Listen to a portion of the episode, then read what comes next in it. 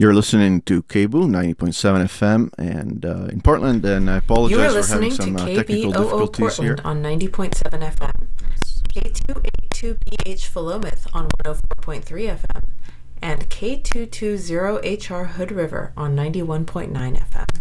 KBOO Community Radio is listener sponsored. That's right. 80% of our funding comes from donations from listeners just like you. Step up during our last week and help us reach our goal of $55,000 for the fall membership drive. Contribute at kboo.fm slash give by October 28th, and your donation will be matched dollar for dollar, up to $14,000, thanks to the generous support of a group of anonymous donors. Donate and become a member today by going to kboo.fm forward slash give right now or by texting KBOO to 44321. Hello and welcome to Pathways, where you are invited to join me for a visit with leaders in personal development and cultural evolution. This is your host, Paul O'Brien. Now, before we get to today's program, don't forget about our Fresh Off the Vine fundraising drive. To support programming like Pathways, go to kboo.fm slash give or text the letters KBOO to 44321 to become a monthly sustaining member. It only takes a minute to show your support for community powered radio. That website again is kboo.fm slash give. We need and thank you for your support. Well, today we're going to have another show about psychedelics and psychedelic experiences, as we're learning, have the power to heal, inspire, and liberate the human mind, body, and soul.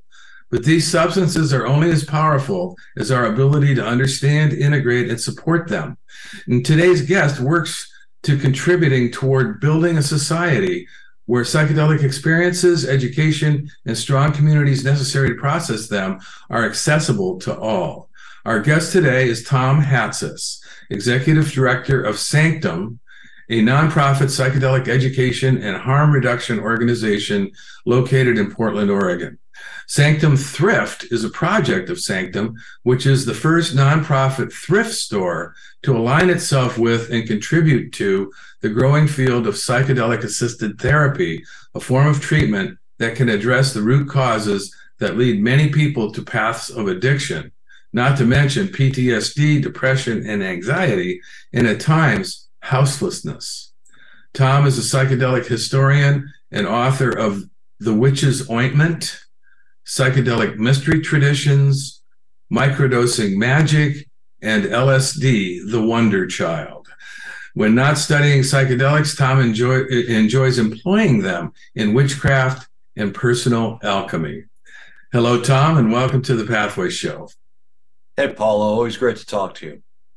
Now, we want to talk about Psanctum and the Psanctum thrift store, but first, uh, let's start out by finding more about you, um, its co founder.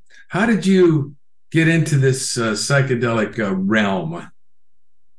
Well, I've been interested in psychedelics my entire adult life. Um, I've been studying them for about 25 or so years, 20, 23 to 25 years.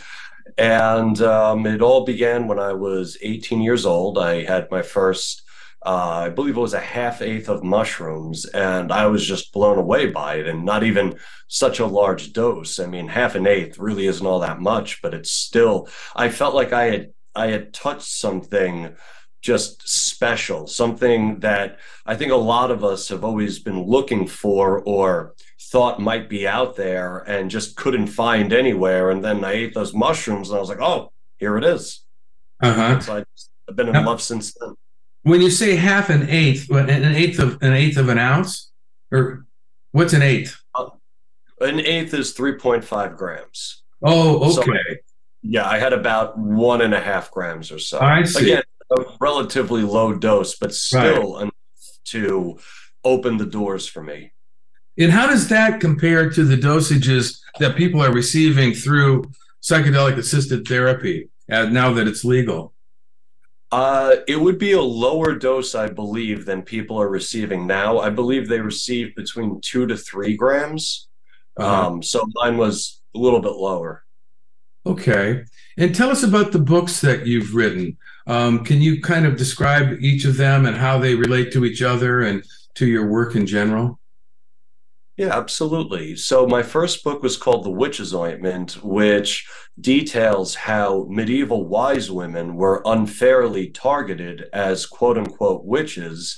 And one of their practices uh, involved having what we today would call entheogenic experiences. Now, they didn't have the word entheogen back then. It was only coined in, I believe, 1979.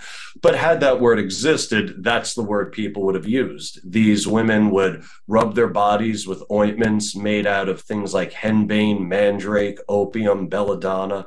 And in some cases, uh, we have one account from the early 1600s that these people were also using psychedelic mushrooms. So, what my book does is goes over how the church demonized these women as witches when they were really just healers and shamans. Uh, my second book, Psychedelic Mystery Traditions, sort of covers the breadth of psychedelia in Western civilization we're all very familiar with um, psychedelic use amongst uh, First Nations peoples, but a lot of uh, folks don't realize that Western civilization also has psychedelic um, uh, traditions that go back thousands of years. Now, they weren't using things like peyote and ayahuasca, but they were using things like cannabis, opium, and mushrooms. Uh, microdosing magic is a sort of a little practical manual I wrote for people interested in um, using magical and witchcraft sort of techniques with um, their microdosing regime regime and my last book was called LSD the Wonder Child, which just it's a history of the 1950s when LSD wasn't seen as this, you know, as it later came to be called a horror child, but during the 50s they actually called it a wonder child. So I wanted to sort of show that these medicines had been successfully used in the United States and Western Europe during the 50s to heal people. Uh huh. So how do you um, do you differentiate in your own mind, uh, or you think it's a significant difference whether a psychedelic substance is derived from a plant like mushrooms or um, in a laboratory like LSD or uh, or MDMA? Yeah, that's a great question. I my thing is that whatever works for the person whether it's natural or synthetic is fine with me. The only thing, uh, the only area where I would uh, part company with uh, that opinion would be with 5-MeO DMT because in order to extract the the 5-MeO DMT from the toad, the Sonora desert toad, you kind of have to torture it, which okay. I'm not down with at all.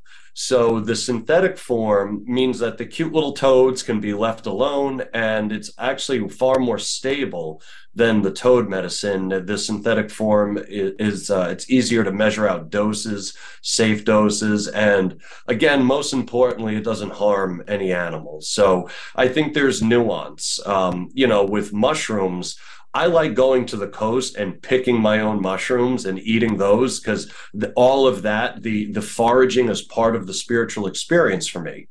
However, I'm not going to go out and harm a toad in the same way, so I would go for the synthetic 5-MeO DMT. I see. Uh huh.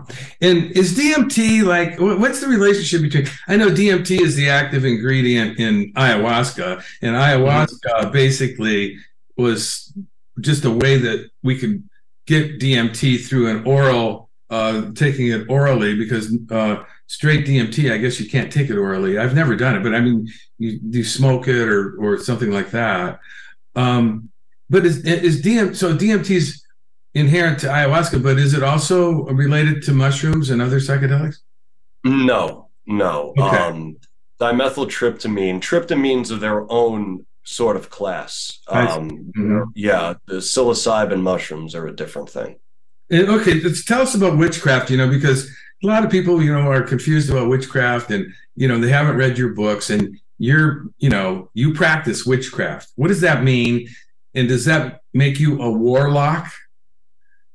Uh, no, I, I, go by the word witch. Um, the yeah. the term witch, uh, the the Latin word lamia is interchangeable. Men were called witches, women were called witches.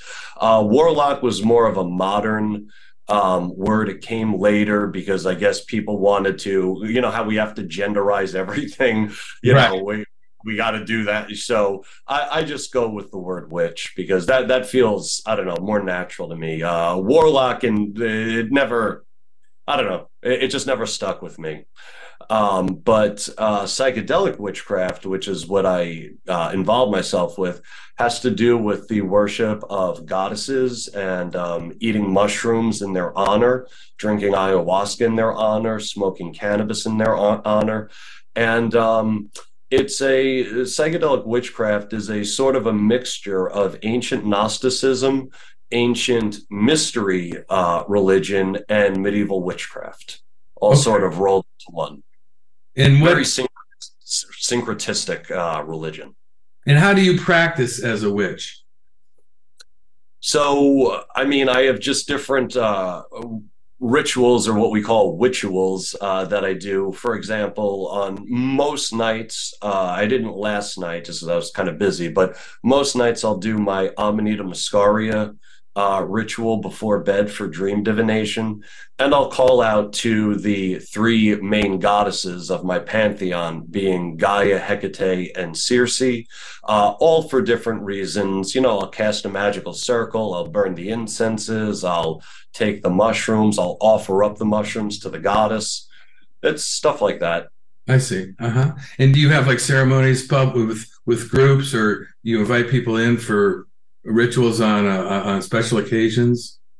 Uh, sometimes. I mean, Eden, you, you, know, Eden, my my business and creative partner, she right. and I will do witchcraft together, and I'll have uh, what I call love parties, which are MDMA and mushroom parties, and uh, just a small group of people around, you know, ten to a dozen, and we'll uh, imbibe the sacraments and do some witchy stuff. I see. Okay, cool. All right. So now, you know, we're in this very special time now where there are legal uh, changes coming down the pike that make psychedelic assisted therapies legally possible. Um, tell us about that and tell us about Measure 109.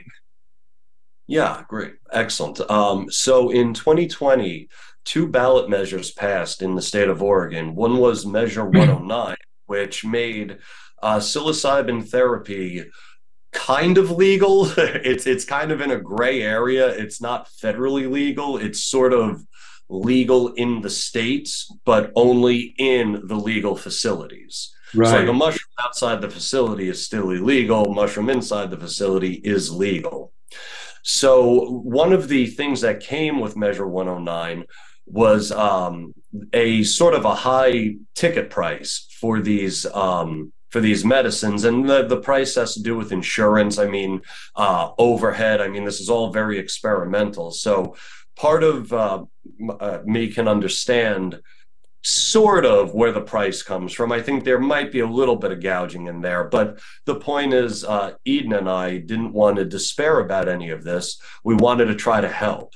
And so we started Psanctum Thrift, which is our thrift store, which I'm in my office in the thrift store right now. And um, what we do is uh, donations and uh, sales from the store go into our psychedelic therapy access fund. And uh, we're working now to build that fund. It should take about seven or eight months or so. We're hoping if we meet our projected goals, uh, that we could start the application process uh, for people who want to receive money for psilocybin therapy if they have financial barriers. So that's only who this is for. Our application process works similarly to uh, Planned Parenthoods in that it's based on income.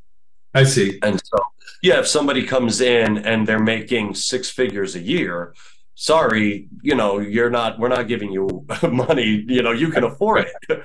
it this is for people, uh, specifically people who have been historically marginalized and kept out of these conversations and sort of kept out of the psychedelic renaissance. And, you know, this movement is supposed to be about all of us.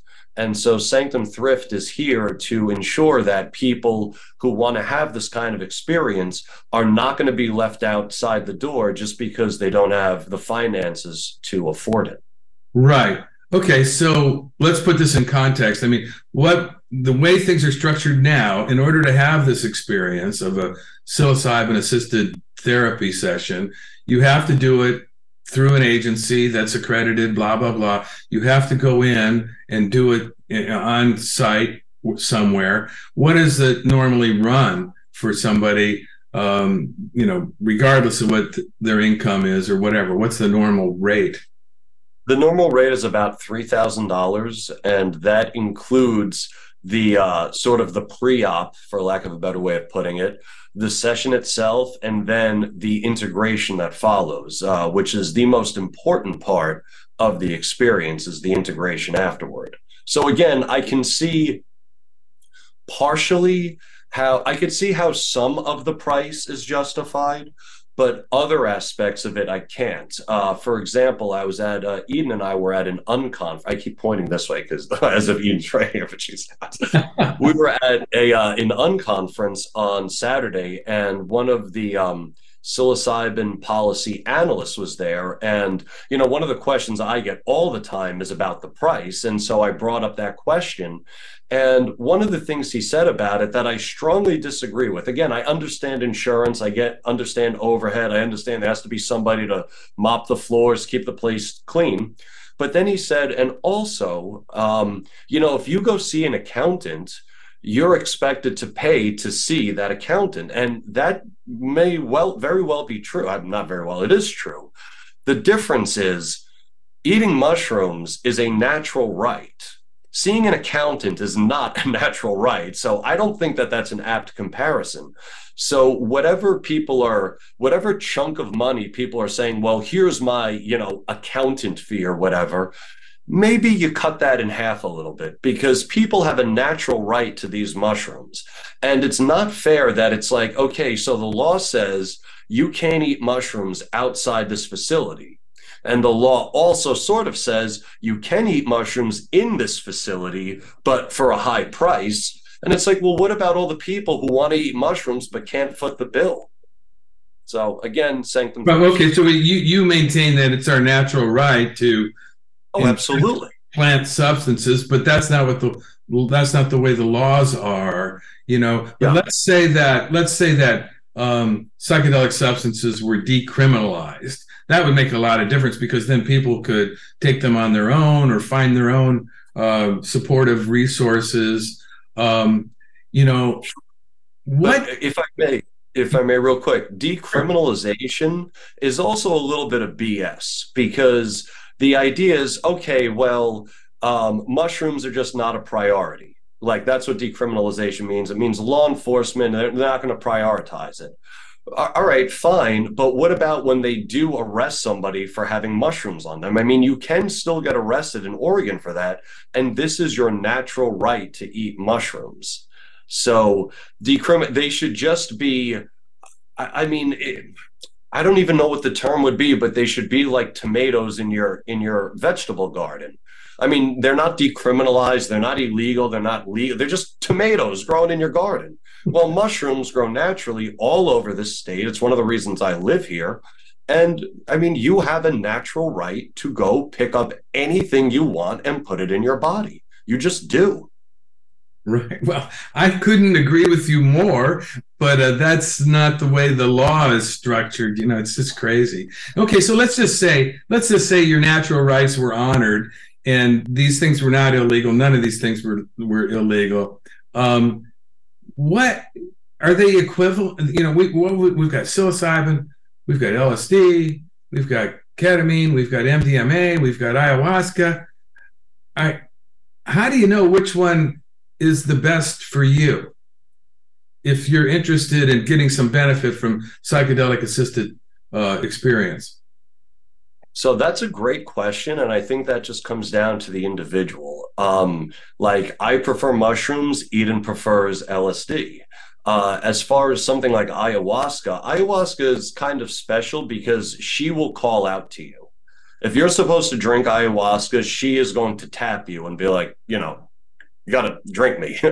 so that's kind of um, really how you know it's just you sort of figure it out. I mean they're all relatively safe as long as you don't do something irresponsible on them. And that's sort of why the clinics are there. And i'm not against the clinics by the way. I think they're a good thing not everybody wants to you know is as cavalier as i am and wants to go out into the woods and eat mushrooms and hug trees and roll around in the dirt and do witchcraft. You know some people really want that clinical experience which is why we support it.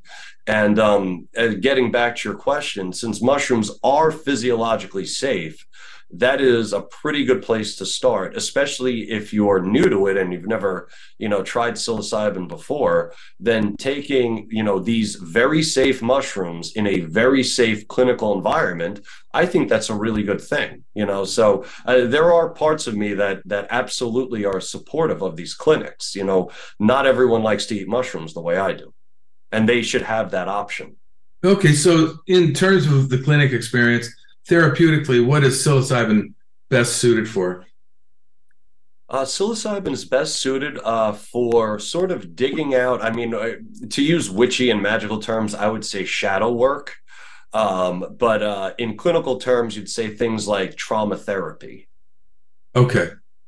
Trauma therapy, all right. Yeah, because mushrooms, LSD, ayahuasca, mescaline, peyote, they they uh, cause in some people what is known in psychological circles as abreaction, which is when a long forgotten memory sort of bubbles up to the fore of your conscious mind. Um, they're it's one of the most uh, useful and fascinating things about them is how far back into your memory you can go. You know, what other psychedelics, other than psilocybin, what other psychedelics have become legal for therapy? Uh, so ketamine is legal for therapy and has been for a while. Now, some people don't consider ketamine psychedelic. Um, I do personally. Some people don't. They consider a disassociative, but I just consider disassociatives a family of the larger psychedelic umbrella. Right. Okay. And uh, MDMA is probably going to be the the first one that's federally legal. Like before ketamine, before um, psilocybin, and way before LSD. I mean, I don't even think that's on the docket yet. But uh, MDMA in probably another couple of years is going to be federally legal, you know, across the board for uh, therapy. And so, do you see these psychedelic clinics uh, starting to offer that when that happens? In addition to imagine. Yeah. Yeah, because getting back to your question is how do you know which one you know to use? If somebody, let's say they tried LSD as a teenager or early twenties, now they're in their forties or so, and you know they they want to try it again, but the only option is mushrooms. Well, if LSD joins mushrooms in you know the clinical sort of legal gray area, that'll give that person the option to go with LSD instead which I think, you know, more options, more choices for more people is always the better way to go. Right. And you are, you know, you've kind of dedicated, is this your life's work? I mean, educating people about psychedelics. And right now you've got a thing, it's part of the Psanctum org, uh, is your psychedelic education center. Yeah. And I was reading on your website um, it, that it's currently archiving the last materials of the Timothy Leary collection. Yeah. What is the Timothy Leary collection? What's that? What is the Timothy Leary collection? Oh. So what uh what we have are the last 34 boxes that were in Timothy Leary's house when he transcended this world into the next. So it's a lot of newspaper clippings, um, books, records. Um, we have his wallet. We have one of his unpaid parking tickets um, some flyers back from the 1960s when they were giving, um, you know, LSD and mushroom trials. There's a lot of cool stuff in there. Uh huh. Yeah, that sounds great. And so, do people like go to your to your location in Milwaukie to to get this to get access to these materials, or well, we're we're digitizing all of it, and uh, you could find it on our website, which is Psanctum P S A N C T U M dot org.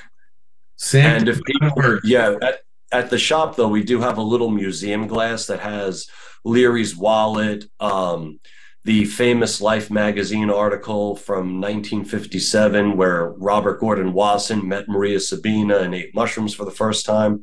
So some of the uh, the items in the collection are in the shop for people to view, but the the articles and stuff, the newspaper clippings, of which there's thousands of them, those are all kept in a secret location, and one box at a time is brought here uh, to the um, the education center to go through digitizing. Oh, that's fascinating. Yeah. Now, do you see any role in the future that, you know, a legalized role for what they call sitters or people who might, you know, sit in with you when you do a psychedelic experience just for the sake of, you know, making it safe and comfortable? Yeah, I mean, there's a whole underground network of psychedelic sitters. So you can, you know, depending on who you know, if you're like, oh, you know, I want to try some mushrooms, but whatever. My spouse isn't going to be around that weekend to just sort of watch over me and to trip sit. So you could actually find people. Uh, I mean, I've done it. Um, sort of spontaneously back in my roller derby days. Uh, sometimes we'd be at after parties and after after parties and after after after parties, and people would take a little too much of something, and they'd always be. You're like, listening to KBOO Portland. You're listening to KBOO Community Radio, and we're nearing the end of our fall membership drive. We only have a few days left to meet our $55,000 goal, and you can do your part by going to kboo.fm slash give to make a contribution today. All donations will be matched up to $14,000 thanks to a generous group of donors. KBOO's independent programming is only possible with your support. Give now at kboo.fm slash give.